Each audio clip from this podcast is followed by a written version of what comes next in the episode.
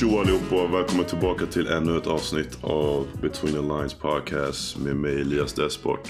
Podden som är avspelare, förspelare. Jag kommer gå direkt och presentera nästa gäst. Det är ingen annan än han som ligger, leder i eh, skytteligan just nu i svenska basketligan här.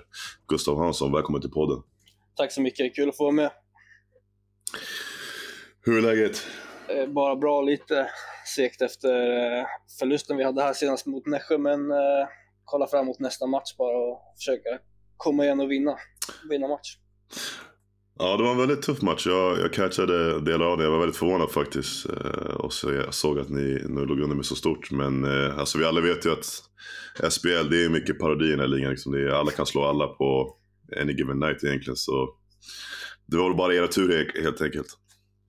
Ja, jo tyvärr blir det så. Jag tycker att vi kom ut eh, lite dålig inställning, lite energilöst eh, och som du säger, alltså lagen i den här ligan slår ju varandra hur som.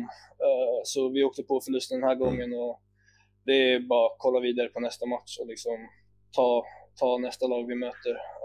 För det är väldigt jämnt i år, så alla, alla poäng man kan få kommer betyda mycket i slutet. Exakt, exakt. Right, jag tänker vi kör vidare upp direkt till eh, några icebreakers. Så jag kommer att börja med första frågan. Bästa svenska spelaren som du har spelat mot? Eh, Bästa svenska spel- Alltså är det match eller är det träningssammanhang också? Det kan vara vad som helst. Det kan vara Ja. från när du var liten till match, till träning, till nu. Heter det? Vad som? Ja, jag tror jag spelade ju där i Alvik eh, när Ludde, Ludde Håkansson var i Alvik. Så, och så spelade jag lite mot han på träningen nu med landslaget eh, senaste lägret. Så jag måste väl säga han, han gör ju det riktigt bra i ACB. Eh, ser man ju liksom titt som tätt att han har stormatcher. Så det är ganska enkelt skulle jag säga att det, är- det är Ludde. Och Mm. speciellt när han spelar på min position också. Vad är det som gör Ludde så svår? Liksom, så här? Vad är det som gör att han är liksom, i hans game? Liksom? Vad är det som gör honom så speciell? Ja, det är väl mest att han har ju, det är svårt att hitta en svaghet där liksom. Eh, han har ju ända sedan vi var små varit bra på i princip allt. Uh, han kan skjuta, han kan driva, han har midrange och sen så läser han spelet riktigt bra också så ja, det är väl att han är rätt så komplett liksom. Som gör att det, det är svårt liksom, vad ska man ge honom? Han kan straffa det mesta skulle jag säga. Mm right. Nästa fråga. Vad är viktigast för dig att ha i kylen? I kylen, ja, eh, ja kanske en kall Nocco då. Jag kan nog. Det var nice det känns som att hela SBL knarkar Nocco alltså. Jag tror det. Alltså det, är, ja, det, är, det är illa, men jag tror fan att det är hela, hela SPL som gör det faktiskt. Jag ser det bland de flesta innan matchen också. Eh, Det är likadant, likadant med oss. Även, även Bas i Sverige. Jag vet att Melvin har ju något samarbete med dem bland annat också. Jag vet att Jonas hade det innan han, hela den Ryssland-grejen hände också. Men Ja. det verkar som att hela Bas i Sverige har fastnat på Nocco alltså. Ja, det är det. Och jag hoppas eh, fan Nocco, om de, om de vill får de ju höra av sig liksom. Det, så, så är det liksom. Om det är någon som känner någon på Nocco som lyssnar exakt nu så får ni gärna höra av er till Gustav Hansson. Han vill ha några flak alltså. Ja, det skulle faktiskt upp- uppskattas otroligt mycket. Det hade varit riktigt nice. Och de andra i mitt lag Annars, jag vet att Denzel har väl... Ja. Denzel George i Luleå är väl spons också. Det kanske Ja, han, han man ska höra av sig till. Ja, men jag är lite besviken på honom. Han har inte fixat det. Så vi får se. Men jag, ska aldrig, jag, har aldrig, jag har aldrig diggat sådana här äh, energidrycker faktiskt. Här Nocco, Red Bull, Celsius, alla de. Jag för det. Det är någonting med den här smaken som är fett svårt med. Ja, jag vet. Folk Jag säger det, det men jag tror bara att man har blivit typ beroende. Alltså, det är bara nice ändå. Liksom. Det är så det ligger till. Right. Nästa fråga. Vad är ditt favoritgodis? Oh, favoritgodis. Uh, det är typ de här... Vet vi vad jag menar? Jag menar persiko. Det är som en persika-smak på den. Eh, det finns i Haribo-påsar Mhm. men också i lösgodis. Liksom. Det är lite random, men det är bara ända sedan jag var liten har det varit den. eh, och ja, eh, om jag måste välja en så, så är det nog det jag skulle ta. De där persikor, de är faktiskt classic. Jag vet exakt vad du menar. De är lite så här, två olika färger typ Exakt, och så, exakt. så sockriga typ. Ja, Ja, precis. just det. Just det. Ja, men de, där, de är också. Ja.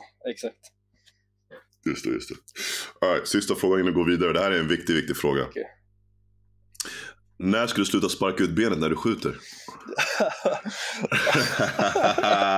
Vad var det? Man fick Gary!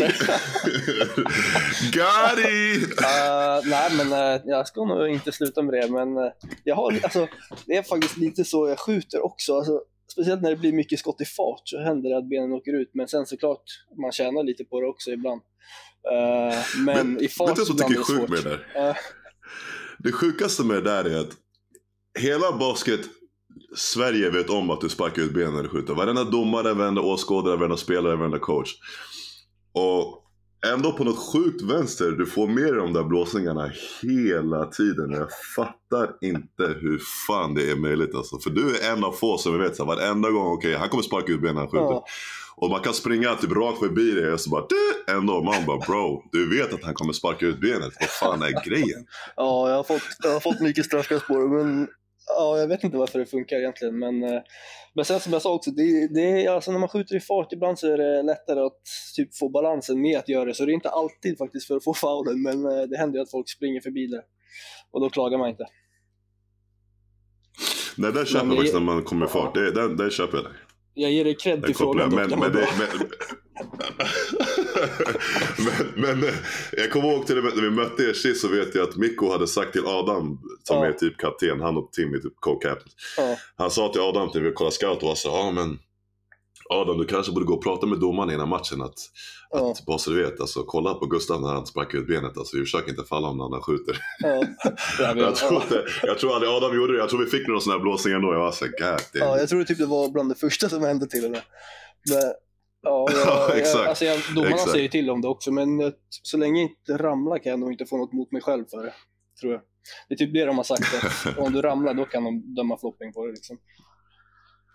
Men uh, ibland har man tur okay. det blir lite, lite mer kontakt. En vacker dag kanske. Ja, vi får se. Vi får se. Född i Uppsala 95. Yes. Eh, men du är egentligen uppväxt i, i Sollentuna. Ja. Uh, berätta om hur det var att växa upp i Sollentuna på 90-talet. Uh, eh, nej men, uh, kommer inte ihåg allt för mycket men jag bodde väl där mellan, ja när jag flyttade dit när jag var sex ungefär. Uh, gick i skolan där, hade kompisar där och sådär. Sen, uh, ja men det var, det var bra, jag vet inte riktigt vad, exakt vad jag ska säga, jag kommer inte ihåg allt sådär liksom men sen flyttade vi mamma flyttade till Huddinge och pappa till eh, Hornstull på Södermalm och då, ja, men då bytte jag från att jag innan jag bodde i Sollentuna spelade jag med Täby Basket eh, och bytte och mm. spelade i Alvik där jag lärde känna jättemycket folk och fortfarande har kompisar ifrån liksom så ja nej men det, jag vet inte exakt vad jag ska säga för jag kommer inte ihåg jättemycket om liksom från ung ålder men det var bra liksom. Mm. Så när ungefär plockade du upp bollen för första gången? Kommer du ihåg det? Uh, jag kommer inte ihåg exakt när, men uh, jag var nog, ja, alltså inte träning utan bara liksom med släkten ung liksom, för både morsan och farsan spelar basket.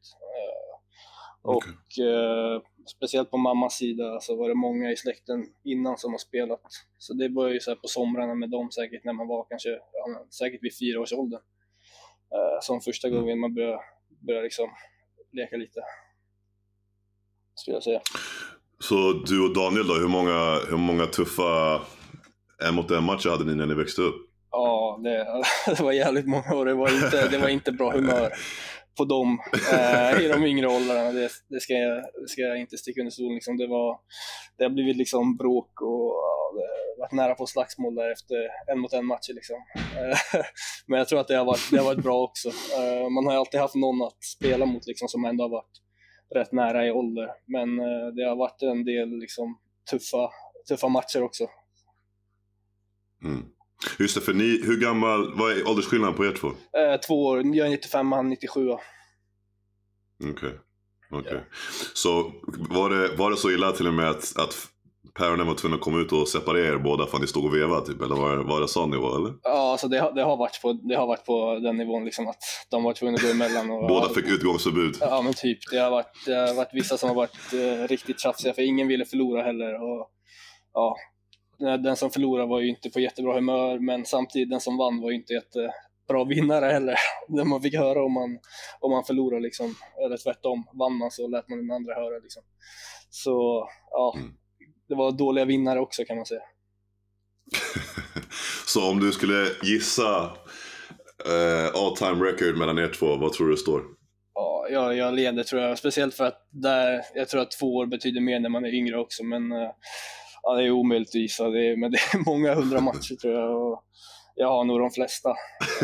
men då, det var ju också värre då när man väl torskade när man var yngre, för man vill ju inte torska mot sin två år yngre brorsa. Uh, så jag kunde bli rätt arg om det väl hände. Liksom.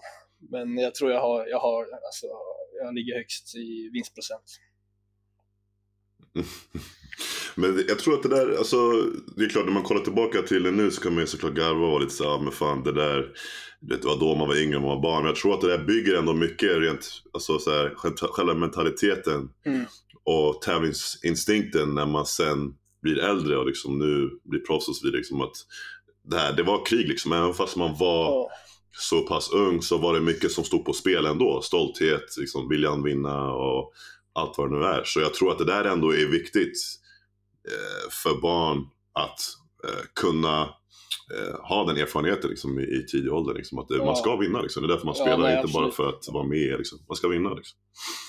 Ja, absolut. Det, såklart. Vet du, det blev ju som ett krig varje gång där. Och man, speciellt för mig då som två år äldre. Alltså det, jag vill ju absolut inte förlora. Det känns som att jag har mer att förlora mm. på, på matchen. Så det var, ja, det var tufft. Och, som du säger, jag tror att det bygger något också, för fortfarande så hatar man ju att förlora. Liksom. Eh, jag är fortfarande arg från matchen i fredags. Liksom.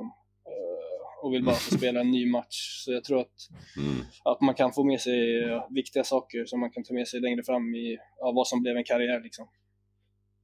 Mm. Så hur är det att ha brorsan i samma lag idag då? Eh, har ni någon syskonjidder idag eller är det harmoni?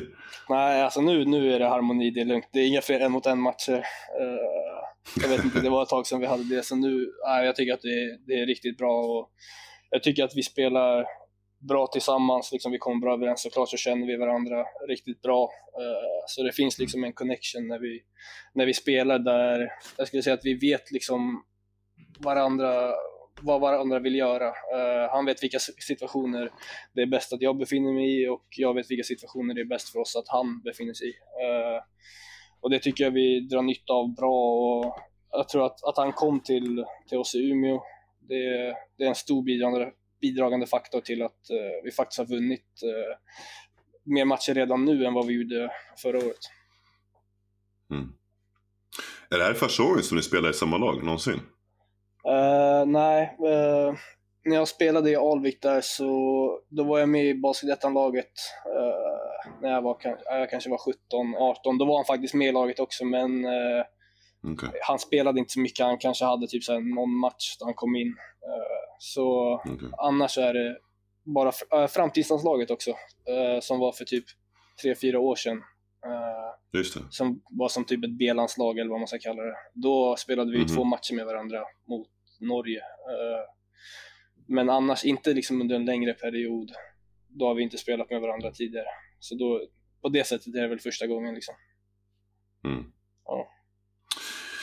Så du, alltså man kan ju säga att du har två moderklubbar egentligen. Du mm. säger att du claimar ju både Alvik och Täby. Ja som dina moder, moderklubbar. Jag, jag, kan typ relatera till det för jag har lite samma, jag spelar också i Täby när, ja. det är min moderklubb, liksom, min första klubb. Men sen så spelade jag även i Blackeberg ja. eh, i tre år ungefär när jag gick i gymnasiet. Men jag skulle nog säga att om jag verkligen skulle välja skulle jag nog säga att Täby liksom, är min, min moderklubb för det var där jag spenderade mest år. Men om du alltså verkligen var tvungen att välja idag mellan Alvik och Täby utan att känna någon press från varken Alvik eller Täby, vem skulle du välja som moderklubb? alltså det, här, det, är fan, det är riktigt tufft alltså, men jag kanske på ett sätt känner att jag formas mer som basketspelare i Alvik. Uh, bara för att det var liksom, Täby, då var jag så pass ung. Liksom, det var när jag var sex mm. till, uh, men det var väl typ fyra fem år där. Så det, det är en svår fråga. Jag känner att Täby är ju, om, man, om jag bara ska säga ett lag som är min moderklubb, är det Täby. Men vad som format mig mest som spelare och gett mig mest på det sättet tror jag, tror jag är Alvik ändå. Så, ja, det var inte ett jättebra svar jag gav nu, men det är så jag känner egentligen. Det är riktigt svårt. Jag vill inte bara kasta bort någon av dem. Liksom. De, det har varit liksom, bra på, på olika sätt och ja, jag, jag kan inte svara bättre på den frågan. Alltså jag, plead the fifth förresten. PK-svaret, PK-svaret alltså. Okej, okay, all right, all right. Jag respekterar, respekterar. Ja. Men så Täby, så, eftersom att jag också spenderat tid där så Mm. försöker jag tänka om vi var där ungefär samtidigt. Vilka år ungefär var det du var där? Oh, ehm, shit, det måste ju vara typ såhär, ja, 2002 framåt då, kanske sex år någonting. 2003 och framåt, jag vet inte. Ja, jo, 2002 och framåt kanske. Eh, Okej, så, men var du på Ålandsläger eller någonting? ja definitivt. Jag var ja, där. men precis, för jag, det jag tror det var två också. gånger. Ja, precis. Jag kommer ihåg. eh, Mm. Det kommer jag ihåg liksom att man var på. Så då kan vi ha varit på, på under samma period säkert. Eller? Jo, definitivt. Det är lite sjukt för att jag, alltså jag började spela alltså organiserat ganska sent. För jag var ju oftast den där killen som var ute på gatan och spelade med grabbarna bara Ja. ja. skojs skull sådär. Ja. Ehm, men jag började spela i Täby runt den tiden vill jag säga, 2000, ja men 3, 2. Ja. Ehm, men jag körde med 91 jag är 92 så jag körde med 91 så jag körde med Alexander Lindqvist och de här.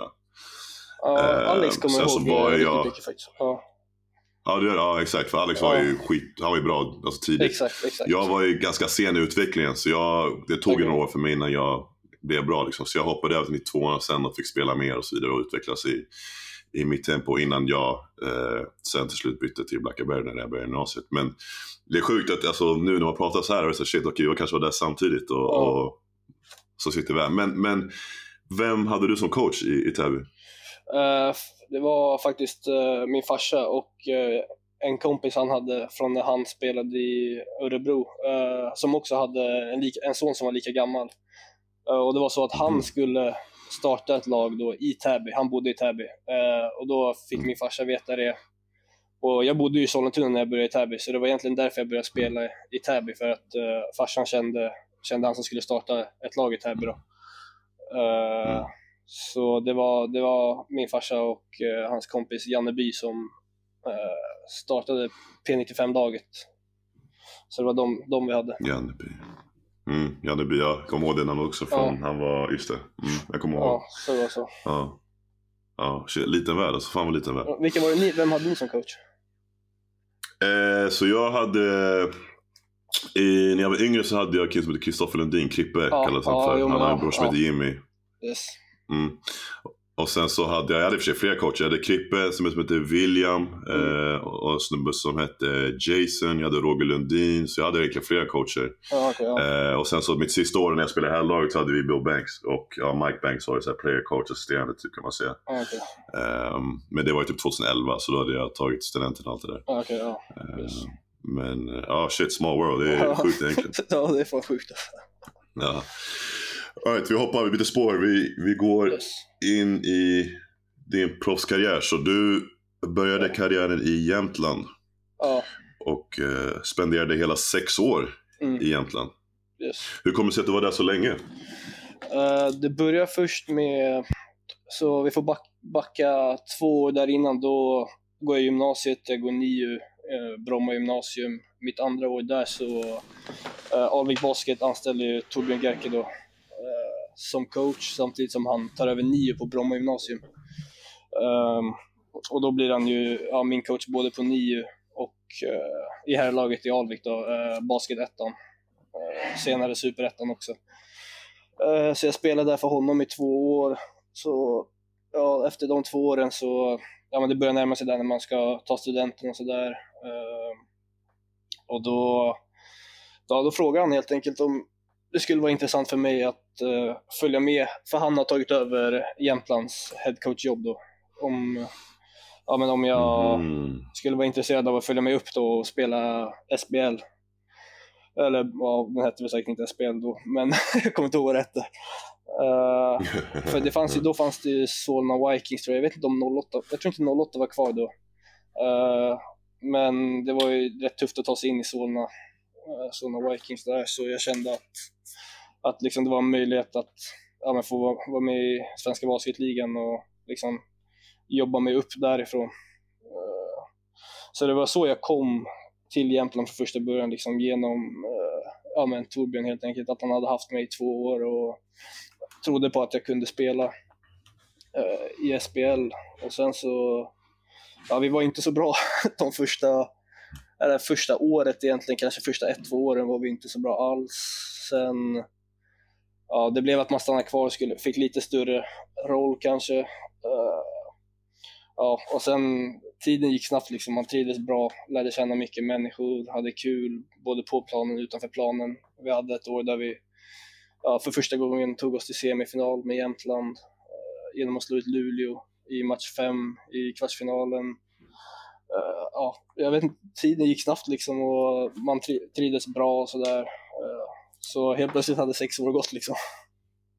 Mm, mm, mm.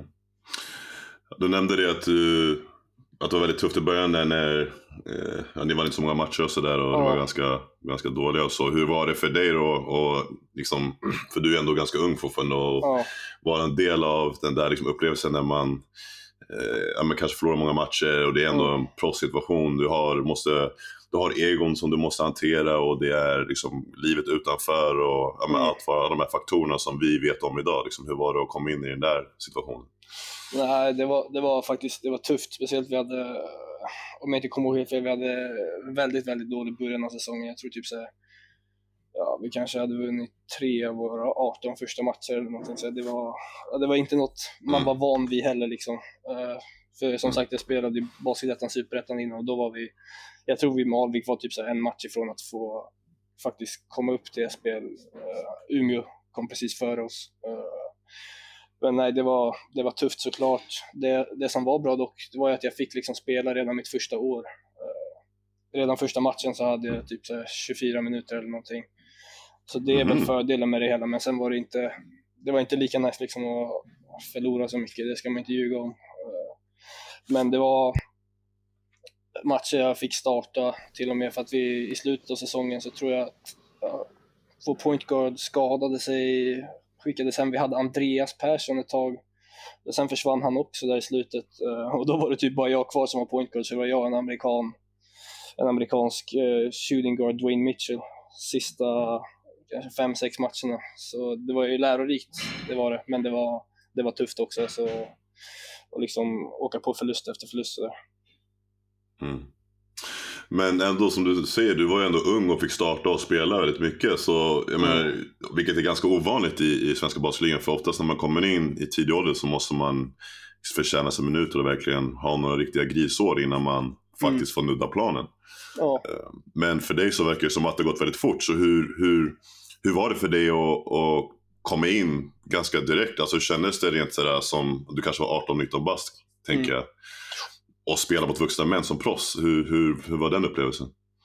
Nej, det var, det var tufft första matchen. Jag kommer ihåg på försäsongen att vi var och spelade mot Sundsvall Dragons tror jag det var då.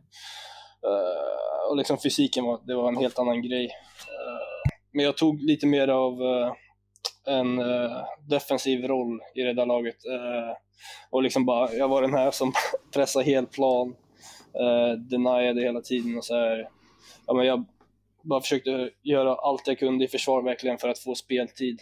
Uh, och det gjorde att jag liksom tog mig in på planen för att uh, jag tror att de visste att de kunde lita på att uh, jag kommer inte göra misstag och jag kan stoppa min kille. Liksom. Så det var den vägen jag tog. Försökte hitta en liksom, defensiv roll för att förtjäna mer och mer minuter. Mm. Hur var det annars då, livet utanför basketen och, och bo i Östersund? Hur var det? Mm, uh, ja, första året var det, det var faktiskt inte så, då tyckte jag inte att det var så jäkla nice faktiskt. Uh, det tog ett tag mm. att komma in i det, men sen, ja, som sagt, första året det var, det var tufft liksom. Jag hade ju dock, Mattias Markusson flyttade också med som var i Alvik innan. Uh, så han mm. var där, Niklas Larsson var där, Jesper Eliasson var där också, så vi, vi fyra blev rätt tajta där ganska snabbt. Uh, men det tog lite tid innan man hittade liksom folk. Jag tror att det är viktigt att ha lite folk utanför basketen också. Eh, det tog lite tid att hitta, hitta det umgänget. Så det var, det var rätt tufft första året faktiskt. Eh, det var ju första gången man flyttade hemifrån för mig också. Eh, så det var ju, mm. det var ju något nytt.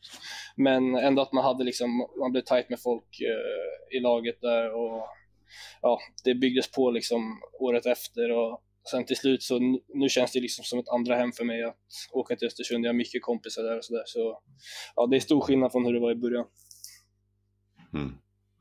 Alltså det första jag tänker på när man hör Östersund det är alltså själva kylan. Inte för Mm. att Stockholm är något så här tropiskt landskap heller. Men man vet ju, alla vet att det är kallare där uppe. Liksom. Så hur var det för dig att, att hantera hela det, det klimatet om man säger så? Om, om mörkret framförallt.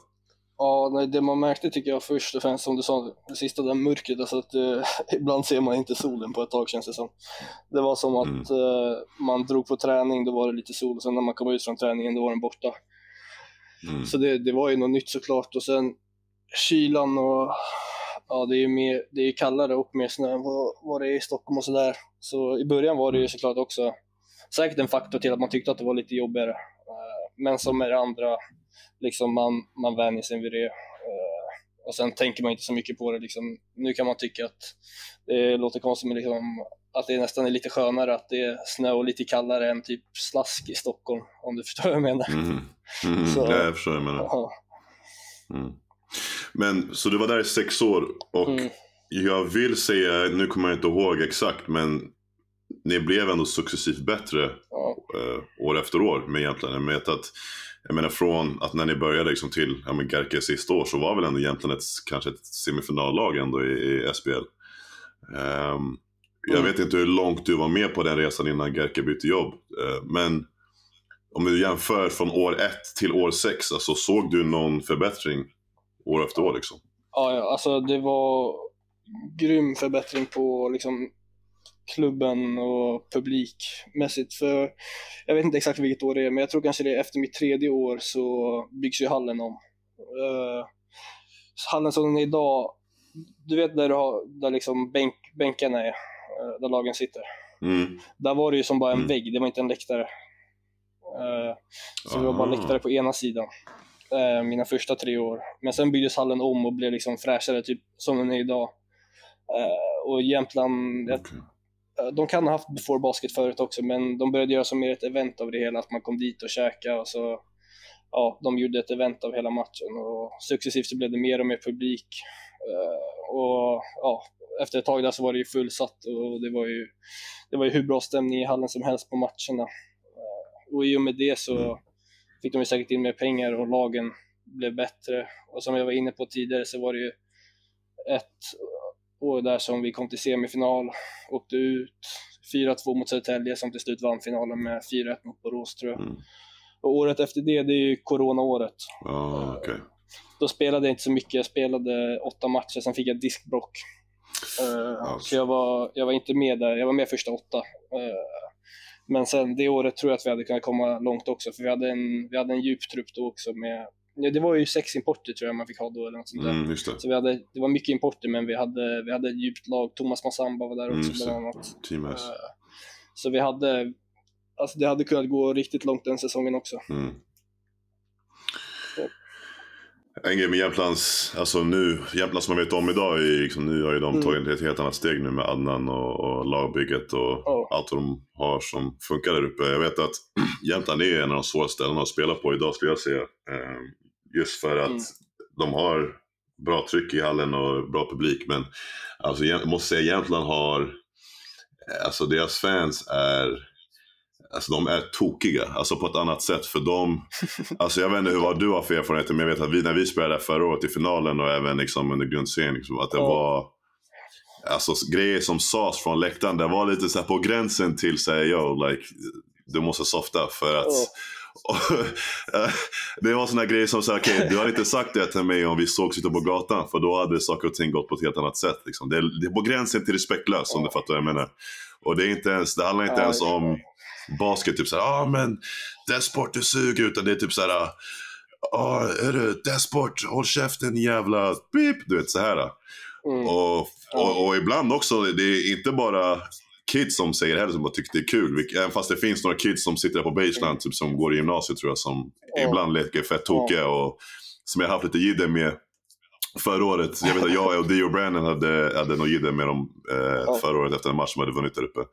Men även vuxna män vet jag har suttit och skrikit och hävt ur sig massa jävla sjuka saker mot, mot oss på planen. Jag är såhär, bro vad är det för... Alltså, vad är grejen liksom? Ja, ja, det är så. Men jag tror det är farligt att spela där på en fredag eller lördagkväll. Mm, det kan jag tänka mig. Det är mycket, mycket alkohol som har serverats innan där tror jag.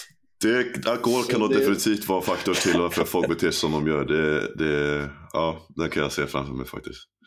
Jag har lite mer tur där dock, att, att jag har spelat där innan tror jag. Mm. Eh, jag får ju typ applåder när vi presenterar sådär istället, så det är inte lika mycket att folk skriker sådär. Jag får det på andra ställen dock, det har jag fått bara för någon match sedan, att uh, publik skriker och säger saker de kanske inte egentligen borde Mm. säga. eh, och sådär. Men just i, i Jämtland så uh, kommer jag nog undan med att jag, har liksom, att jag har spelat där i sex Mm. år.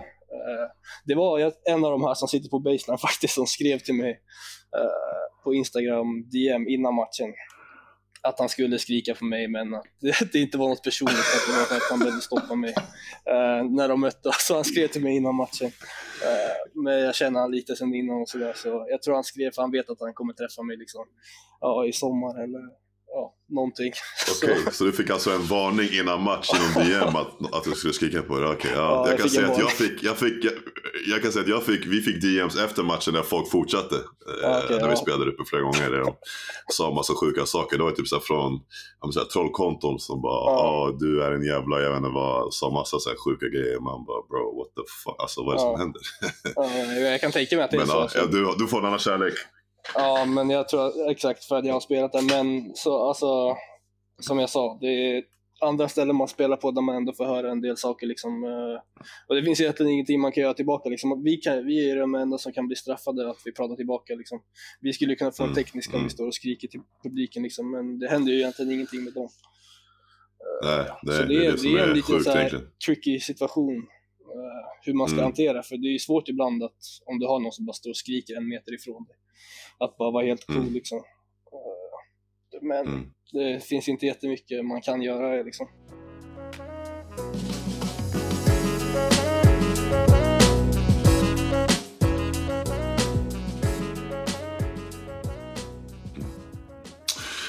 Så Jämtland sex år, så vad är det som får dig till slut att byta klubb från Jämtland till Köping?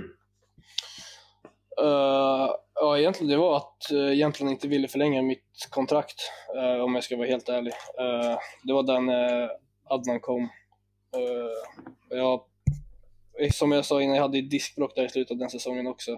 Så det var, det var lite tufft liksom. Jag, jag hade inte spelat på kanske sex månader och sen så märkte jag att de inte var intresserade av att förlänga kontraktet. Så då ja, jag ville ju fortsätta spela såklart. Uh, men jag hade också opererat mig ganska nyligen. Och då, ja men uh, Jotti hör av sig ganska snabbt efter att det kom ut i media att, uh, ja, men att Jämtland inte ville förlänga kontraktet. Jag tror det var med mig, Oliver Gerke och Max Tandberg Wall ville de inte förlänga med. Så då hörde Jotti av sig ganska snabbt och ja, men gav en bild av hur han såg på hur jag kunde hjälpa, hjälpa dem i Köping och hur Köping kunde hjälpa mig också. Så då kändes det, det kändes bra liksom att få den uppvaktningen av Jotti och ja, att, att flytta till Köping då helt enkelt, för jag ville ju fortsätta spela i, i SPL liksom och försöka visa lite mer vad man går för. Eh, så ja, det, var, det är det som helt ärligt gjorde att jag, att jag lämnade Jämtland. Så hur kändes det för dig då när du får reda på att klubben inte ville förlänga det? När du ändå har spenderat Mm. sex år och ändå varit med och byggt upp någonting från grunden till ja, men, vad det Ja. är idag. Och så får du ett nej. Hur kändes det för dig? Ja, nej, det var faktiskt det var, det var riktigt jobbigt eh, just då i stunden. Eh, det, det kan ärlig med att det var. Speciellt som du sa för att man, man hade varit där så länge eh, och sättet det gjordes på tycker jag inte var, var det bästa heller. Men ja, det, efter det var jag, man är ju bara tvungen att liksom gå vidare från det och göra det bästa av situationen och jag tycker att jag försökte göra det liksom och ja, ta steget till Köping då. Eh, men svaret på frågan är ju såklart att det kändes tufft liksom. Mm. Det är lite det, alltså tyvärr, det är, den här branschen är ju väldigt skarrig på, på flera sätt. Alltså, alltså lojalitet är väldigt minimal i den här branschen om vi ska vara helt ärliga. Alltså klubbar till spelare och sådär. Och, och i, i slutet av dagen, jag menar, som jag sa nu, nu hade du ändå varit där i sex år. Mm. Och ändå byggt upp någonting och varit där liksom under grisåren och liksom sett det värsta. Och, eh, och det kan liksom vara över på bara en dag. Alltså, Ja, eller ett coachbyte senare och så bara är det över liksom. Mm. Ehm, och det är egentligen inte så mycket man kan göra åt saken. Eh, men det är lite sjukt hur ja, men snabbt det kan vända bara sådär och så är det som att okej, ja men nej men tyvärr, vi vill inte ha det. Så lycka till, hej då och sen that's it liksom. Ehm, det är, jag tror det är väldigt få branscher i, i världen som, som funkar så eh, egentligen. Liksom. Men det här, hade det här varit ett vanligt jobb så tror jag inte riktigt att saker och ting hade gått, gått på det sättet som det gjorde kan jag tänka mig i alla fall. Men hade du varit lärare, liksom, en skola och bara sa, nej men vet du vad, sticka ifrån, vill inte ha det för att vi ska få en ny rektor nu. Eller ja, du förstår vad jag menar. Mm. Det, Ja, precis. det får, något, får något att tänka till ibland om du fattar vad jag menar. Ja, nu, nej, men såklart. Och det gjorde ju att jag började väl kanske se lite på saker annorlunda också. För som du sa, jag hade ändå varit där sex år från när klubben var... Ja, men det, det var inte så attraktivt att spela där om man ska vara helt ärlig. I början. Till skillnad från vad det är nu. Nu kan jag tänka mig att det är mycket mer attraktivt att, att spela där liksom. Uh, så, ja, men jag kom underfund med ganska snabbt att det enda jag kunde göra då var liksom att se framåt egentligen och ja, men försöka bevisa att, att jag liksom för det blir också lite så här när man inte får förlängt att man börjar tänka sig om man inte är tillräckligt bra eller något sånt där. Eh, så det enda jag tänkte då var liksom att försöka bevisa att, att jag kan spela, liksom, att, jag- att, jag, att jag är bra. Liksom. Så det blev lite, jag gick den vägen istället, bara försöka göra det bästa av situationen. Mm. Mm.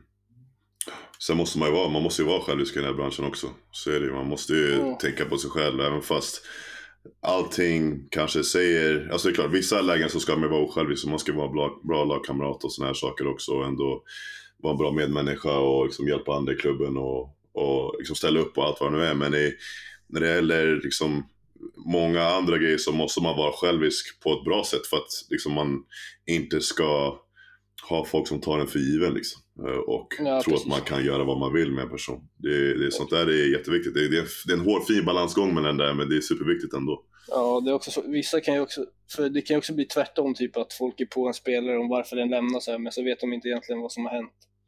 Eller vad som kan Mm. hända.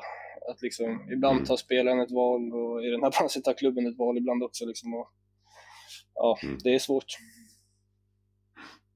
Men sen när du kommer till Köping och liksom väl landar där och, och du startar år ett med, med ny coach, ny system, ny stad och Mm. allt vad det är. Hur, hur kändes för dig att komma in i den här nya situationen då med alla, om man tänker på helhetsbilden med nytt boende, ny stad, nya lagkamrater och allting. Hur, hur var den processen?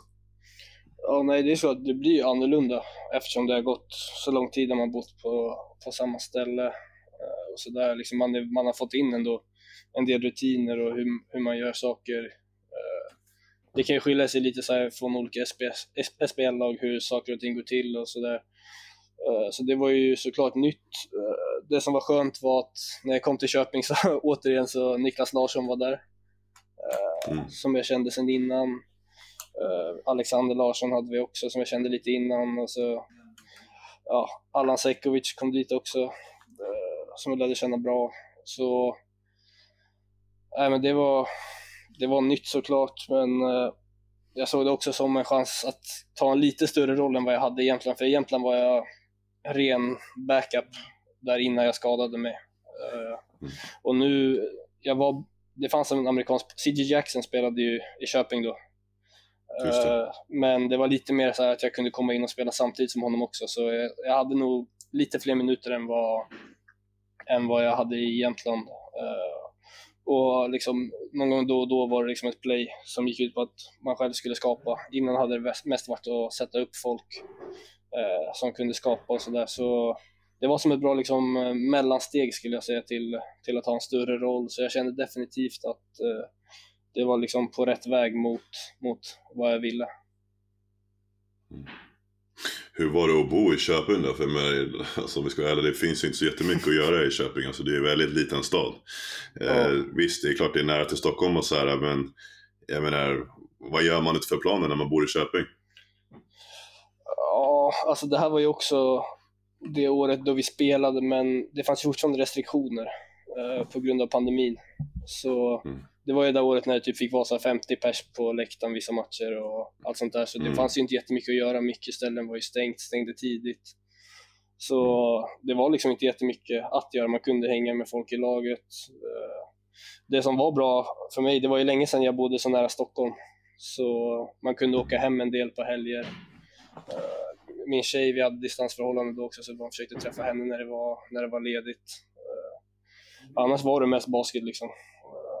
Det var det man fick göra, speciellt det året. Det var svårt att göra så mycket annat heller för folk ville inte liksom att man skulle utsätta sig för att träffa för mycket människor och vi ville inte få inställda matcher under säsongen och sådär. Så det var mest basket liksom. Så hur, du var i Köping en säsong, eller hur? Ja, precis. Ja. Så hur skulle du, om du skulle summera alltså, säsongen, alltså både alltså, som lag men även personligt för dig själv? Hur skulle du summera den säsongen? Uh, ja, som lag, vi åkte ut i kvarten mot Norrköping med 3-1, tror jag att det var. Uh, det var, det var tufft att möta Norrköping. Liksom, jag tror att vi kom även om de kom tvåa och vi kom sjua, jag tror att det var den matchupen. Uh, så det är tufft att säga att man ska slå mm. ut Norrköping där liksom. Jag tycker ändå vi visade, vi spelade eh, jämnt mot dem i de flesta matcherna, men eh, de var ju det bättre laget. Så ja, vi gjorde det, vi, vi försökte göra så bra vi kunde, men vi, vi nådde inte längre än till kvarten. Jag vet att Köping hade stora förhoppningar. De slutade ju trea där säsongen innan när serien avbröts. Eh, så det var tråkigt att vi inte kunde ta oss längre, men eh, jag tycker ändå vi, liksom, vi kämpade på bra om man ska gå vidare till mig personligen så, ja men som jag var inne på, det var liksom ett bra steg från att ha varit ren backup i princip då, till att ändå fått lite mer chans att, uh, att uh, ja, men göra grejer och visa vad man går för. Uh, och det gjorde bara att jag kände att när jag väl fick de stunderna när jag kunde spela mer och få lite mer självförtroende så kände jag ännu mer att jag ville ta fler steg framåt och ja, men helst liksom få börja starta matcher och få mer förtroende uh, och fler minuter liksom, för att det bygger upp ens självförtroende otroligt mycket när man får det. Uh, och jag kände att jag kunde göra mer än vad jag hade gjort tidigare i min karriär. Mm. Är, det då, är det typ den enda, eller en av de enda anledningarna till varför du väljer att lämna Köping efter en säsong och, och sen går till Umeå eller finns det flera faktorer som liksom gör att du väljer att lämna? Uh, det finns flera faktorer. Uh, uh, en av anledningarna är ju såklart ja, att få spela mer. Sen också, jag och min tjej hade ett distansförhållande där då när jag var i Köping och vi ville gärna bo på samma plats. Eh, och då, A3 fanns ju förra året eh, och då kunde hon träna med dem eh, och spela med dem samtidigt som jag kunde vara med i BSKT på här sidan. Så det var också en, en faktor till, till flytten. Okej. Okay. Okay. Vad... Var det någonting, liksom, vad fick du för intryck när du pratade med Boris? Och så här, för jag antar att han rekryterade liksom, att ni hade bra kontakt liksom, innan du valde att skriva på. Så vad var det som gjorde att, vad var det han sa som det var så, okej okay, men det här kändes bra liksom? Ja, om jag ska vara ärlig så det var faktiskt, jag hörde faktiskt av mig till Boris uh, under, under sommaren, där i början av sommaren. Uh, förklarade min situation, mm. liksom, precis det jag sa nyss. Uh, och frågade vad han tänkte inför nästa år och då visade det sig att de letade efter svenska spelare som kunde ja, men, växa i Umeå eh, och liksom ja, men, förbättra sitt spel successivt. Eh, så vi, vi hade bra kontakt där i början av sommaren och han sa att det fanns liksom chans att vara en av de som startar bredvid liksom, några importer. Eh, och att man måste kämpa sig till sin speltid här och liksom krigar man så, så kommer man få spela och få chansen. Så jag kände att det passade bra in med hur jag tycker att det ska fungera. Jag tycker inte man bara ska gå komma in i ett lag och vara garanterad en plats någonstans utan man fick komma in och kriga liksom och göra sitt bästa och se hur det går. Mm. Så man kan alltså säga att du typ rekryterade dig själv till Umeå på ett sätt eftersom att du hörde av dig till, till Boris. Faktiskt, ja, jag hörde av mig liksom till Boris. Men jag hade, jag hade hört liksom att han, han ger spelare chansen om, om de förtjänar liksom Om man krigar och kämpar och lyssnar på det han säger och ja, men liksom respekterar hur han vill spela så finns det en chans. Liksom. Och jag kände att jag ville verkligen eh, få förtroende att kunna starta liksom, och att jag skulle göra vad som helst på planen för att förtjäna det. Så jag kände att det passade in riktigt bra och ja, jag är nöjd att vi, att vi kunde lösa någonting. Mm.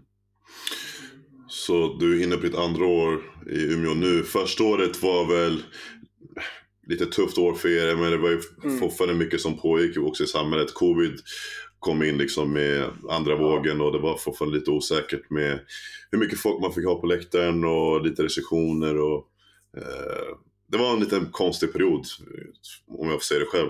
Ja, eh, för er i laget det tog väl ett steg framåt kanske från året innan men ändå eh, så var ni lite grann i, i botten av, eh, av tabellen, lite grann samma situation som det varit i Köping.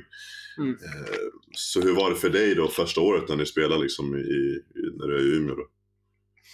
Uh, som du säger, de kom ju från ett ännu tuffare år där året innan. Uh, jag tror att de kom åtta det året mm. innan. I och för sig, vi kanske kom åtta till slut förra året ändå. Kom ni etta förra året eller?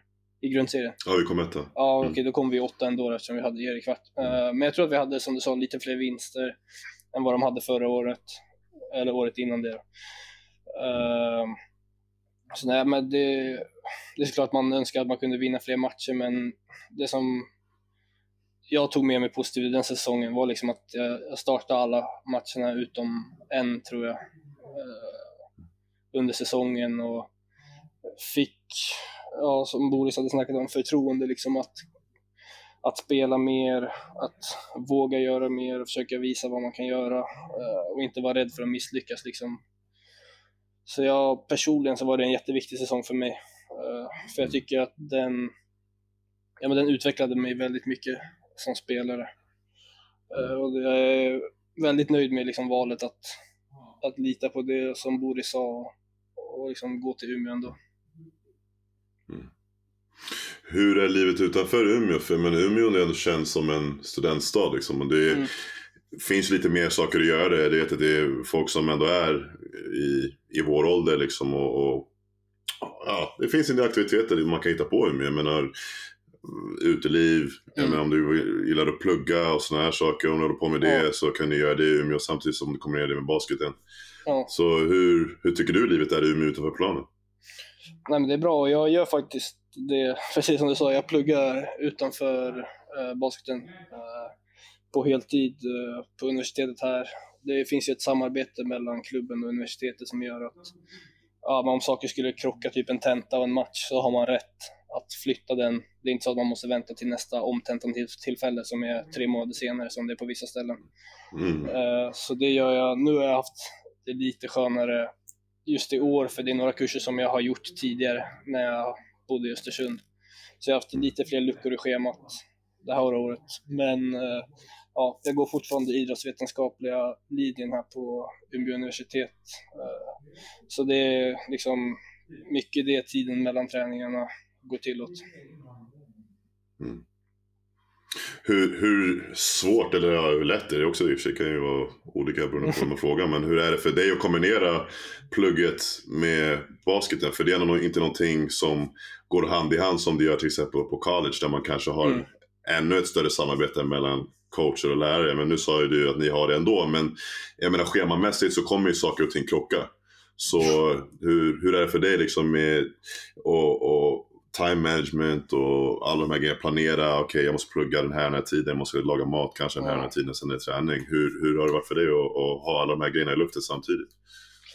Det kan, det kan bli rätt tufft faktiskt. Det är, jag skulle säga att om man har mycket matcher så blir det mycket svårare att uh, liksom hantera skolan samtidigt.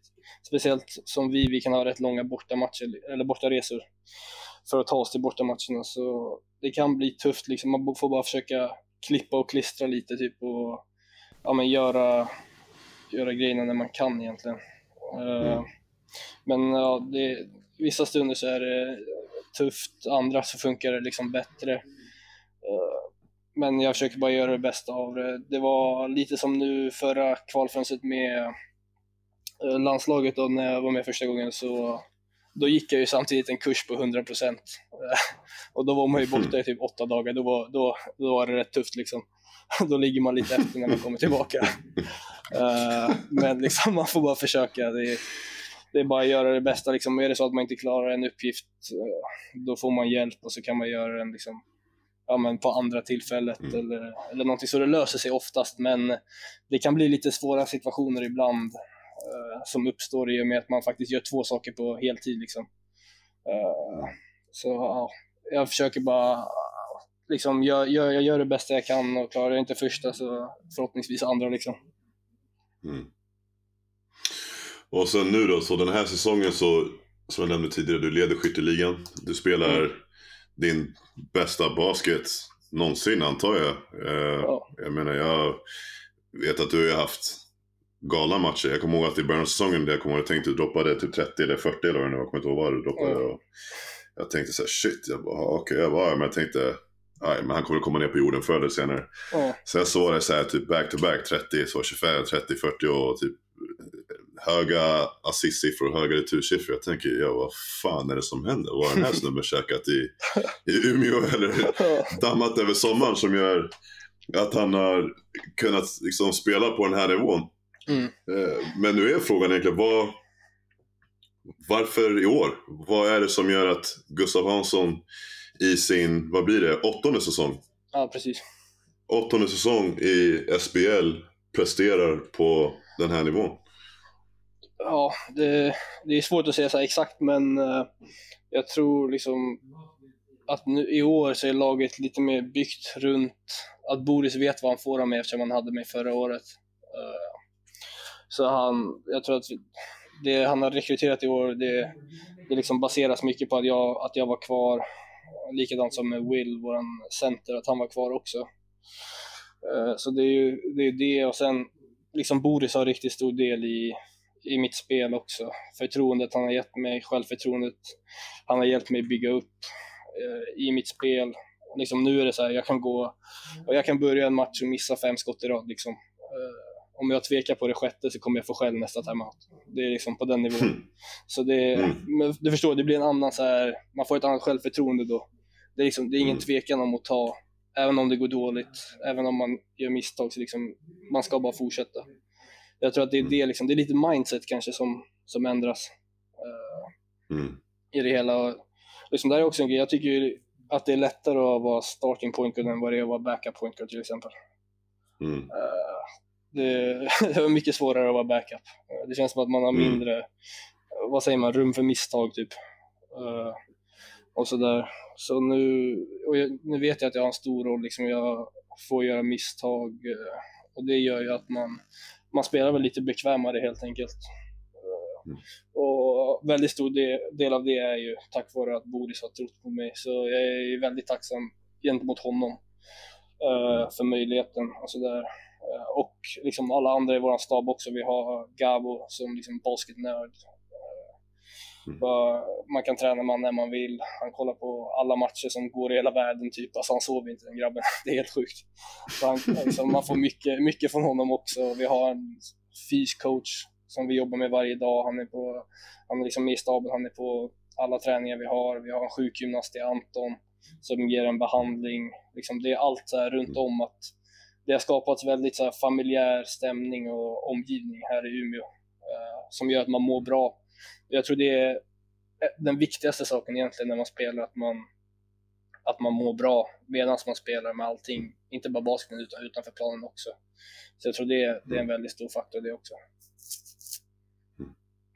Skulle du säga att du har haft upplevelser tidigare i, i Jämtland men även i Köping där du kände att du kanske inte alltid mådde så bra och det påverkar ditt spel? Nej, alltså då skulle jag kanske mer säga att det beror på att det är ny Typ så här, första gången man flyttar hemifrån i Jämtland, då var det ju tufft. Uh, I Köping, när man flyttade där, känner inte så många där, men det är sånt som är normalt. Liksom. Det är, jag skulle inte säga att jag har mått, mått dåligt på något ställe alls. Det har inte varit så mm. liksom. Uh, mm. Så nej, det skulle jag inte säga.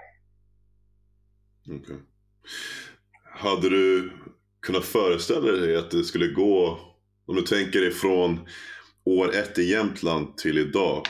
Mm. Hade du kunnat föreställa dig att du liksom sju år senare skulle alltså, vara nummer ett i skytteligan och att du skulle spela på den här nivån? Liksom, var det någonting som du ens hade drömt om? Eller tänkt på? Så shit, det kommer... Alltså förstår jag menar?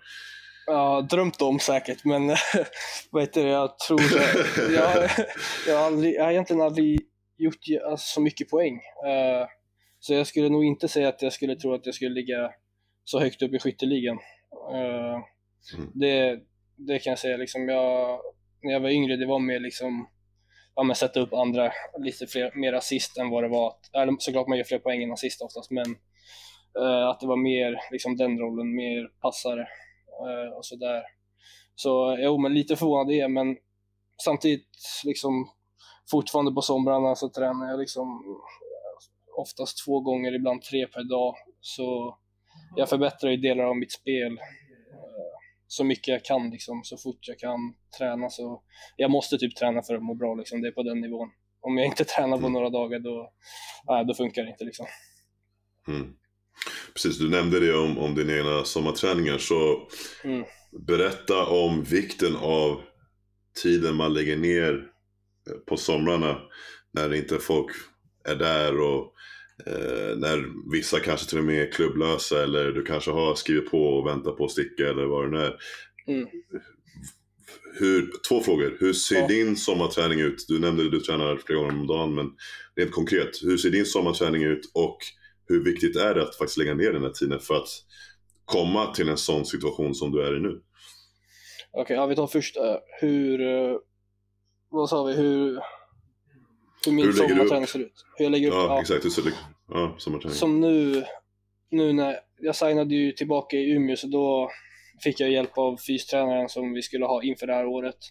Så vi la upp en plan om hur det såg ut med fysträningen, så det fick jag skicka till mig. Liksom. För det är viktigt uh, att liksom, ta hand om kroppen, bygga upp den under sommaren. Det har varit mycket slit under säsongen och sådär. Så det kan vara liksom fyra, fem pass i veckan i gymmet där som, ja, men som han är ansvarig för att lägga upp och jag utför liksom. Och så pratar man om hur det går och sådär. Om man har frågor är det bara att höra av sig till honom. Uh, och sen försöker jag med basketen uh, en till två gånger om dagen skulle jag säga att det var under sommaren. Förutom då såklart, man tar ju vilodagar ibland också, det är viktigt. Uh, men jag försöker bara vart jag än är under sommaren, försöka hitta någonstans där jag kan träna. Uh, I Stockholm, mycket i, i Åkeshov, uh, Alviks hemmaplan då. Jag försöker komma in i hallen, skjuta. Som vi var inne på tidigare i podden, liksom, jag har ju fortfarande min brorsa. Så vi åker mm. dit, tränar liksom. Ibland är det pickup där, lirar lite. Uh, ja, samma sak. Jag spenderade en del tid på sommaren i Östersund också. Uh, då kunde jag vara med Jämtland och träna. Uh, det är jag tacksam för också. Att, för jag var liksom signad med Umeå och allting, men jag var ändå med liksom Adnan och Andris och tränade med Jämtlandsspelare. Så liksom försöka få in så mycket pass det går. Liksom utan att man känner att man börjar gå sönder eller någonting i kroppen, för då måste man ju ta det lugnt. Men jag försöker bara få in pass när det går helt enkelt och liksom alltid hitta saker att bli bättre på. Sen får du påminna mig nu om vad andra frågan var också. så andra frågan, hur, hur, viktigt är det att lägga ner den tiden som ja, du nämnde precis för att komma till den punkten som du är i idag?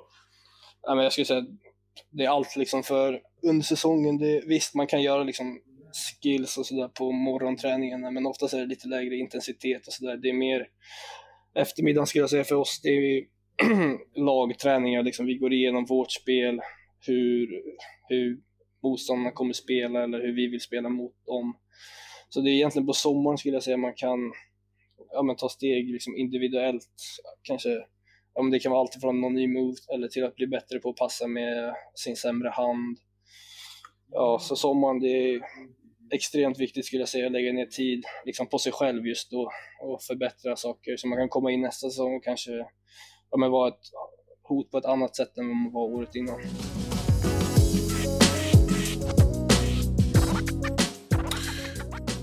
Nu den här säsongen så tror jag att du spelar mer minuter än du någonsin har spelat mm. sen du kanske var typ 15. Eh, hur har det känts för dig i kroppen liksom och, och göra den här uh, förvandlingen, eller vad man ska kalla det, till som att du nu går från att ha varit tidigare lite blandade roller, både backup, starter, mm. kanske spelat 20-ish, till att nu spela 35, nästan 40. Ja. Uh, hur har det känts för dig rent fysiskt och ja, men även mentalt? Ja, nej, det är tufft. Speciellt, vi har ju haft lite stunder den här säsongen när vi typ haft sex matcher på 18 dagar kanske. Då, då är det såklart att det är det är tufft alltså för kroppen och mentalt också. För det är, det är viktigt med fokus varje match. Liksom.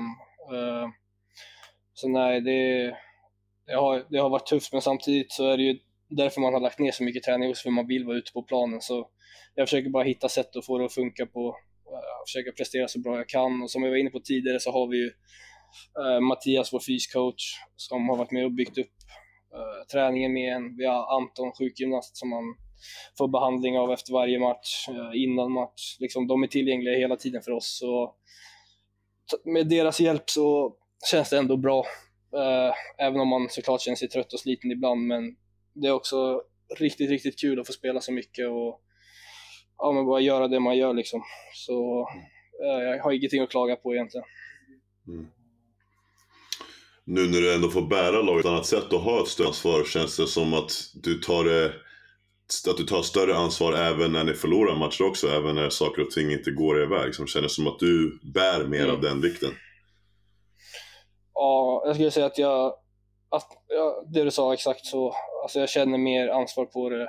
Som nu liksom, jag tänker fortfarande på att vi förlorade för två dagar sedan. Uh, det känns liksom riktigt dåligt och sådär. Uh, så jag tror att det blir så för mig, även om det är såklart man brydde sig mycket innan också, men det blir ändå på ett lite annat mm. sätt.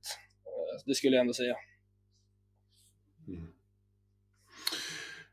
Så nu har du haft, du har haft tre olika coacher nu. Du har haft Gerke i Jämtland, Jotte i Köping Boris nu i mm. Umeå.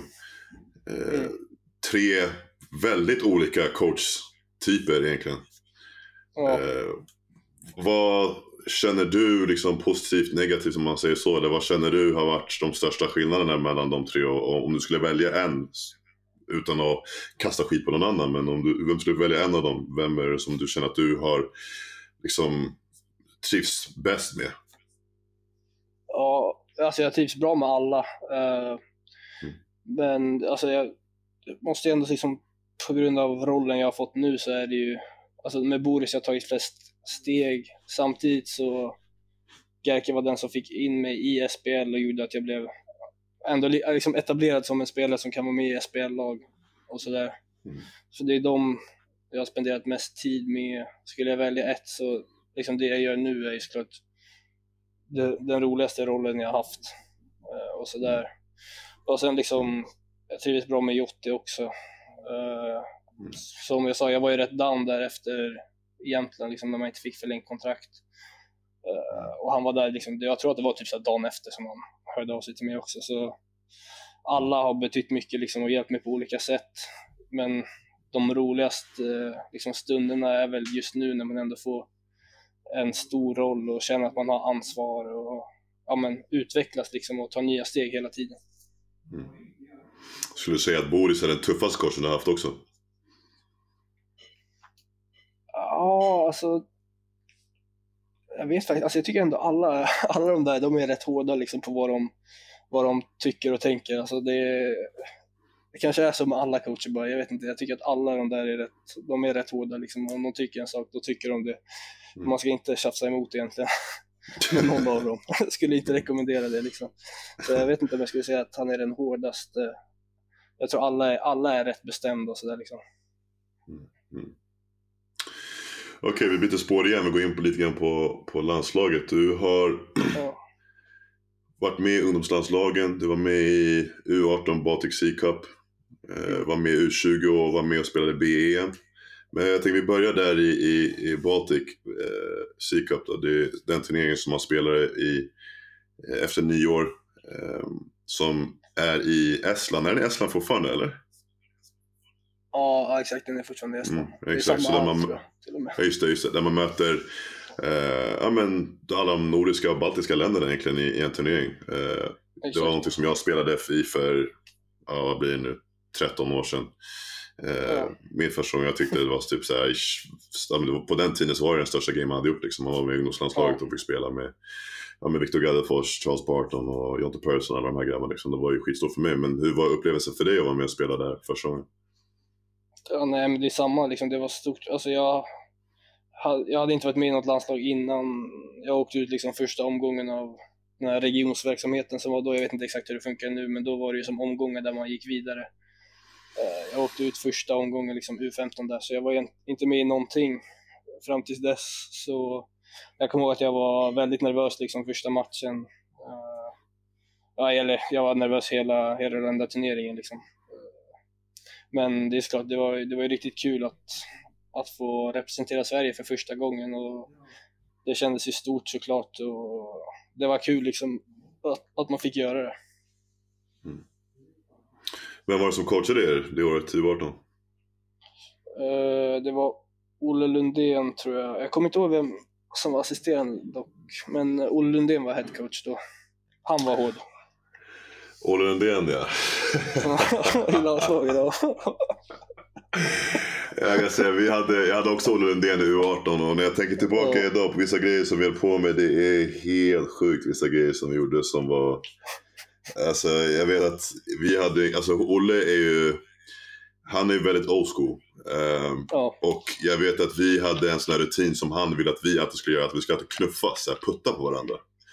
Och det var inte så här som man skulle så här, bumpa varandra för att hypa upp, det var typ som man skulle putta varandra hårt. Så jag kommer ihåg att vi hade rutin som uppvärmning innan varje match så sköt vi straffkast. ja, Och sen efter man hade satt sina straffkast så skulle man alltså, springa runt i en cirkel och knuffa på alla. Alltså innan man sprang upp till, till halvplan. Det var inte som jag sa, det var inte så att du skulle hoppa upp och du vet, som man kanske gör idag med en light bump för att hypa upp. Det var som att man skulle knuffas. Ja. Och om man inte knuffades hårt nog så kommer vi hade David Lehmann som assisterande och han stod och skrek och var så här, knuffas hårdare, knuffas nu, knuffas vi. Och det, för oss det var så här, vad fan håller vi på med? Förstår du?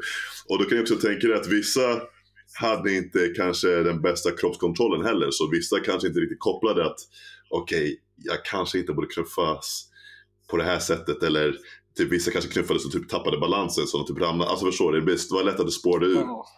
Ja.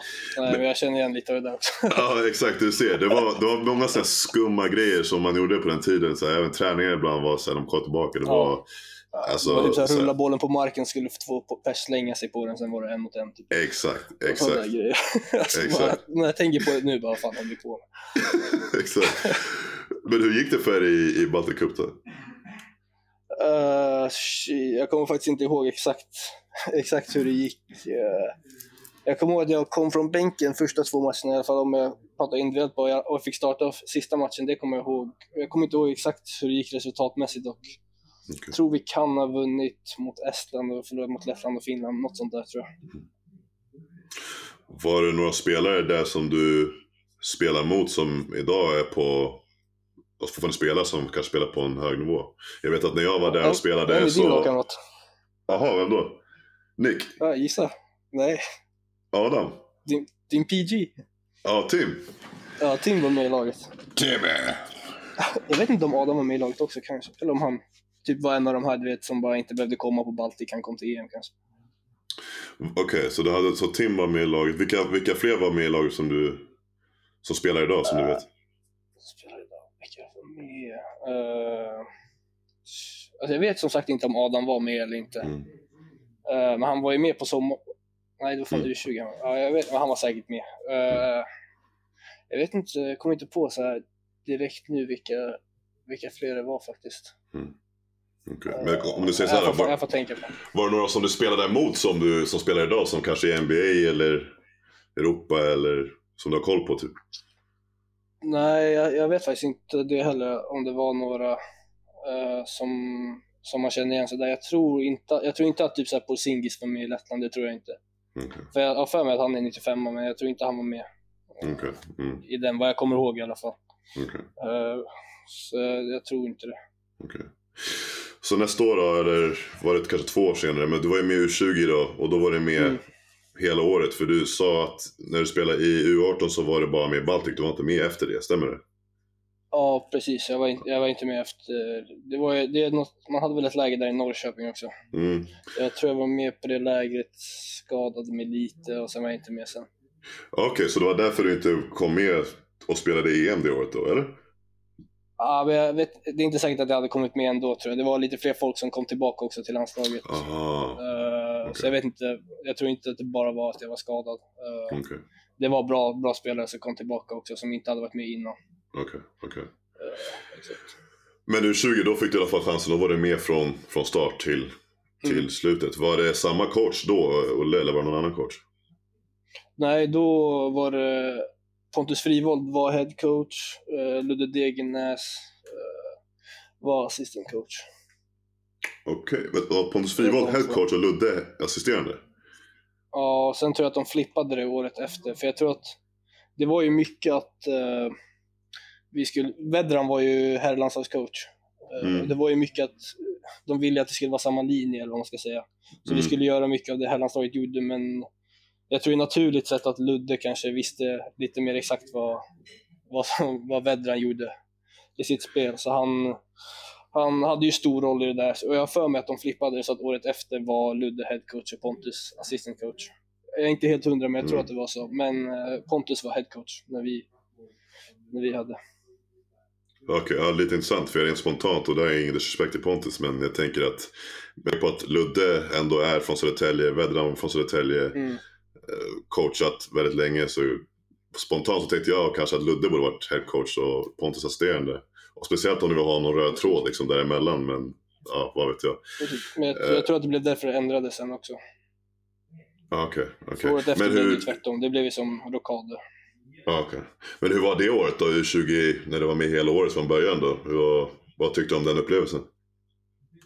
Ja, det, var, det var roligt. Eh, det var, ja, men det var såklart kul att få vara med i ett EM också. Det är lite av en annan grej liksom, åka iväg en längre tid och få spela massa matcher. Och, vi förlorade två matcher på hela sommaren och det var Finland i NM och Finland i finalen i BEM, så det var lite surt på det sättet. Men, men det, var, det var kul att och liksom få vara, vara med hela mm. sommaren där och, och spela uh, med de bästa i sin ålder. Liksom. Mm. Det var det.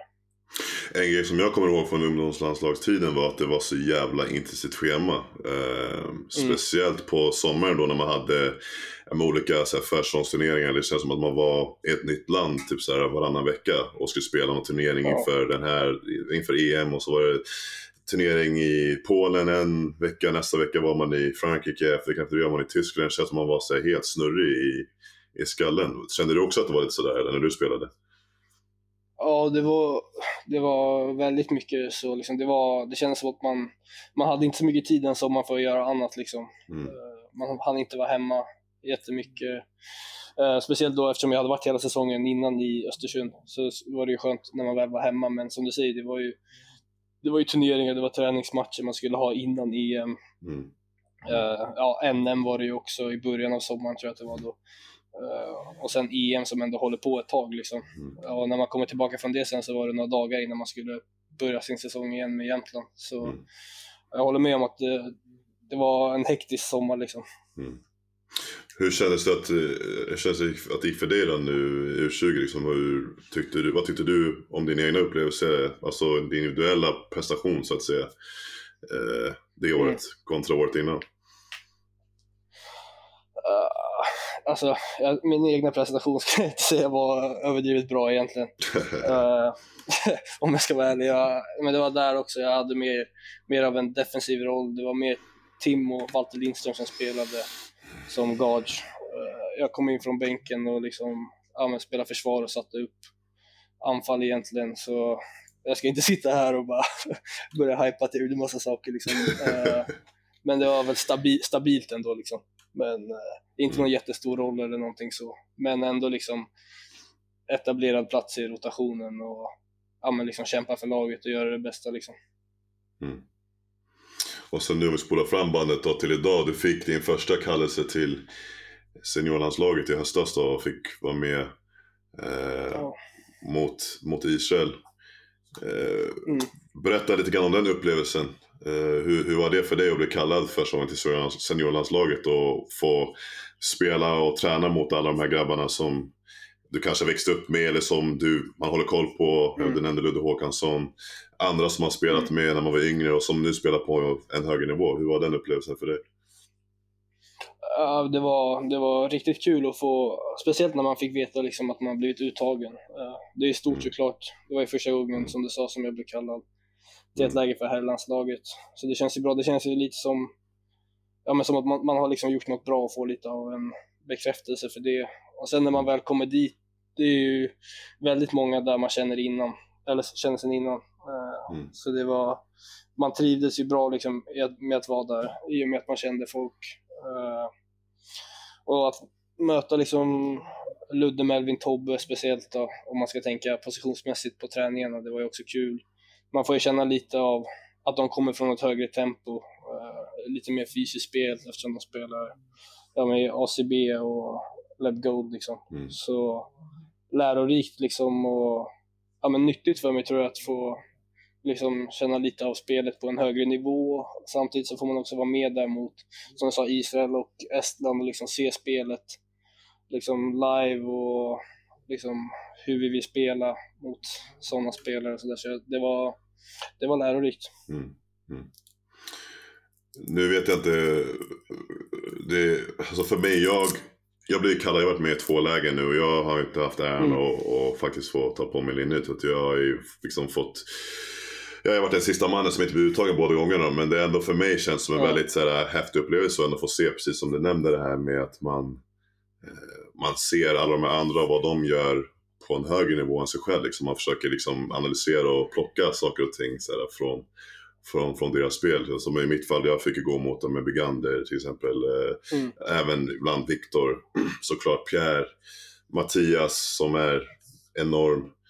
Eh, oh. Och Denzel, eh, för att nämna några få. Eh, kände du också att du gjorde samma sak, precis som du nämnde det här att det är fysiskt spel, det är en annan nivå, men kände du också att du ibland så här, satt och tittade på så shit, okej okay, det här gör Ludde riktigt bra, okej okay, Melvin gör det här och det här. Eh, var det något som du gjorde också? Ja, eller?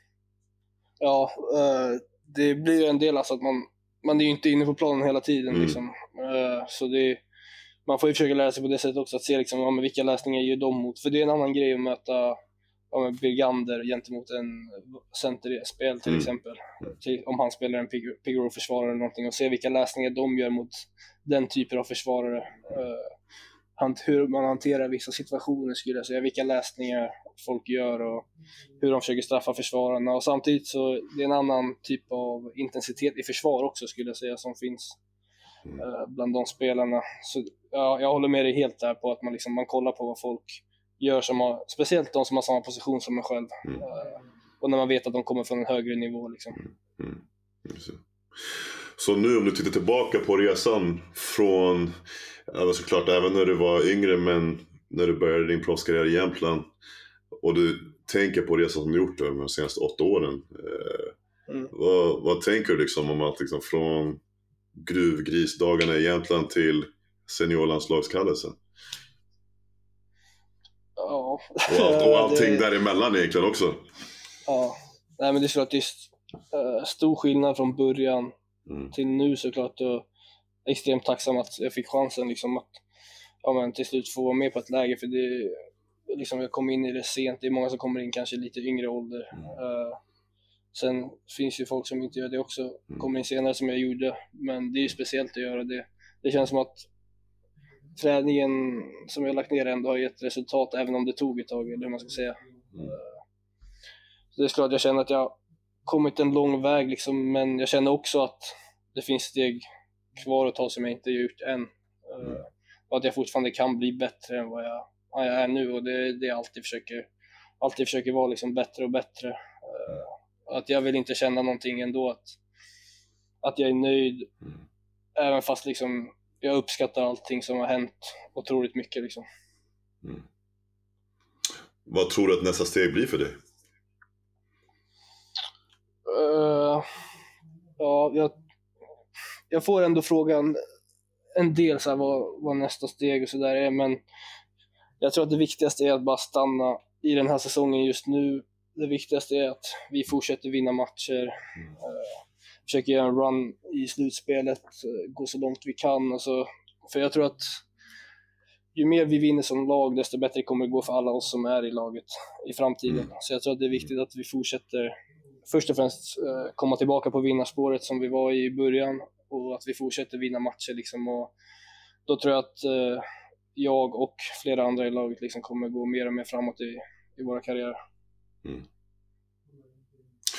Jag tycker vi kör några snabba fråga dig innan vi, vi avslutar för, för kvällen. Dina game day-rutiner, hur ser de ut? Uh, det viktigaste skulle jag säga är typ att jag har en nap mellan, uh, ja men efter lunchen typ. Mm. Uh, skulle jag säga. Det är nog den, jag har inget så att jag måste äta samma saker eller någonting. Uh, I och med att vi får mat på en restaurang så blir det att på hemmamatcherna så äter man liksom det de serverar där. Uh, men jag har inget annat egentligen. Det är väl att jag vill ha min, min nap där. Uh, så inte ja, säga att du har någon speciell artist som du lyssnar på eller någon speciell rutin du gör, alltså när du skjuter bollen eller såna här grejer. Det är kanske uppvärmningsgrejer som du gör innan varje match eller så. Du har inget sånt där som du gör? Ja, Okej, okay, jo det är precis sant. På uppvärmningen, jag har lite av en uh, bollbehandlingsgrej jag gör innan, som jag faktiskt gör var, innan varje match. Det är väl lite som ett tick skulle jag säga. Mm. Uh, men inte några fler grejer än så tror jag egentligen. Mm. Uh, men den grejen har jag. Uh, mm. Ja, jo, nu har det blivit så också för att första matchen så första matchen av säsongen så kände jag mig lite trött innan så då hade jag en Nocco i omklädningsrummet så då tog jag den innan, första, innan snacket där. Och då gick det ju bra första matchen. Igen. ja, och då gick det bra. Det var den matchen som jag hade 46 poäng och vi vann. Så då har det blivit att nu tar jag en samma tid typ. Okej, okay. är det samma smak, samma smak av Nocco varje gång också eller för olika smaker? Ja, det, det är samma, samma smak. Okej, okay, så du har lite rutiner då, du ser. Du har några sådana här ja, små grejer ja, som du gör. Okej, okay. okay. så en, en Nocco och en nap och lite ja. bollbehandling. Ja, okay. precis. För att komma in i rätt. Tre saker som du skulle vilja ta med dig till en öde Shit. Uh, mat, dryck och Alexander Geman. Mat, dryck och Alexander Yamane. Varför Alexander Yamane? Ja, för att det är en riktigt skön grabb. Ali Yamane, alltså det är, ja, det, det är Jegade. Alltså det, dagen blir bättre med Yamane. Så är det bara. Yamane, det är en ja, riktigt skön grabb. Jag önskar alla kände Yamane. Liksom. Man mår bättre då. Visst stämmer det att hans familj har en restaurang i Umeå, va? Ja, precis. Harnet. De har en restaurang eh, i Luleå. Har du, har du käkat där eller? Nej, jag har faktiskt inte käkat där. Jag har inte, jag har inte, jag har inte varit i Luleå så mycket utanför basketen liksom. Uh, så jag har inte käkat där, men jag vet folk som har gjort det. Och jag tror att de har någon deal också med Big i Luleå. Uh, där de får köpa mat till ett visst pris och då har jag hört att det har varit bra mat. Så inte mer än så. Ah, Okej, okay. alltså det var i Luleå. Jag trodde det var i Umeå. Jag vet inte varför jag fick för mig det. Nej, det, det, är Luleå. Han är ju från Luleå. Uh, så ah, just det. det är där restaurangen men de har varit här på en del matcher. Okej. Okay. Vilken artist spelas mest i hörlurarna just nu? Uff, alltså jag, jag vet faktiskt inte. Det var en period faktiskt där jag lyssnade på A-Boogie. Uh, men annars har jag typ ingenting som är så här, att jag måste lyssna på en viss artist. Så jag vet faktiskt inte mer vad jag ska säga där. Ingen speciell just nu. Okej, okay, inget speciellt. Right. Du kanske kör lite, lite playlist, lite blandat. Gott och blandat typ. Ja, precis. Det spelar inte så stor roll. Mm. mm. Eh, ska vi se, nästa fråga. Hur många gånger varje träning skriker Boris är full speed? oh, jäkligt många gånger. Det är liksom börjar på 5 mot 0. Så skriker han det. Uh, full speed, run to the future, allt sånt här. Uh, mycket svordomar också. Nej, men det, det, är otroligt många gånger och det är mycket liksom att vi, vi mimar i laget. Och, det, har du fått höra det också på landslagsläger eller vad? Nej, nej för en anledning till varför jag vet, så, så, så anledningen till varför jag vet om är full speed är för att eh, ett, vi alla vet att han är superspanjor, han har den här dialekten. Men också ja. två, mitt första landslagsläger med, eh, med, med herrlandslaget då. Ja. Inte sommaren som var nu, men förra sommaren när vi hade Lopez fortfarande så var ju Barra med också. Och den sommaren så hade Barra haft Boris i U20. Och så, jag och bara vi kände varandra sen innan i frysen vi spelade ihop och det, vi hängde mycket på läget och snackade mycket skit och sådär. Så då frågade jag honom så men fan hur var det på U20? Han bara, shit, han var så Boris var tokig alltså. Han bara, han skrek full speed, full speed hela tiden. Så här, typ uppvärmning. typ när man precis har tagit, plockat upp bollen så bara, full speed, full speed. Och så, jag, what the fuck, jag försöker värma upp här. Vad menar du full speed? Typ, så då, och han sa det så perfekt så jag började dö och garva. För jag hörde också med hans röst och med hans dialekt. Vet, så det blir ännu mer så här. så det, det, det är mycket sånt där. ja, det är mycket, det är som du säger, det är så här fem mot noll. Det är att vi precis kommit från uppvärmningen. Då, då är det full speed. det är så det är liksom. Jag, jag skulle ändå säga att jag har vant mig lite vid det, så man kanske så här blockar ut det lite. Ja, ja. det är definitivt där. Mm. Eh, Sista frågan. En spelare som du hade velat se vara med i Between the Lines? Ooh. Shit, den här är ändå svår alltså. Eh, jag sa ju nyss massa bra om Alexander Geman, han är ju definitivt en. Alltså, jag skulle lyssna på Alexander Geman hela dagen. Okej. Eh, men uh, det skulle också kunna ta typ... eh, ska jag ge det lite olika eller? Du kan ge mig en, två. Alex kan vara en. Kanske... Ja, Alex kan vara en. Jag tänker att du vill ha någon från något annat lag också. Kanske Jonathan Arvidsson. Ja, Jonte Det är också en Arvidsson. karaktär. Okej, också ja, men det kan nästan se. Båda de där verkar vara karaktärer. Alltså Jonte kan man nästan se på avstånd att han är karaktär. han är Eh, en karaktär. ja, Alex, Alex eh, han, jag har hört bra grejer om Alex också. Han verkar skön faktiskt. Han verkar vara en bra grabb. Riktigt bra grabb. Mm. Ja, det är det. det, är det. Så, Gustav, tack så mycket för att du var med i podden. absolut. Tack så mycket för att jag fick vara med. Jag önskar dig lycka till i framtiden. Vi, vi kommer ses inom snar framtid igen på planen. Det gör vi. Det gör vi. Tills dess så hörs vi. Ha det bra. Detsamma. Tjo.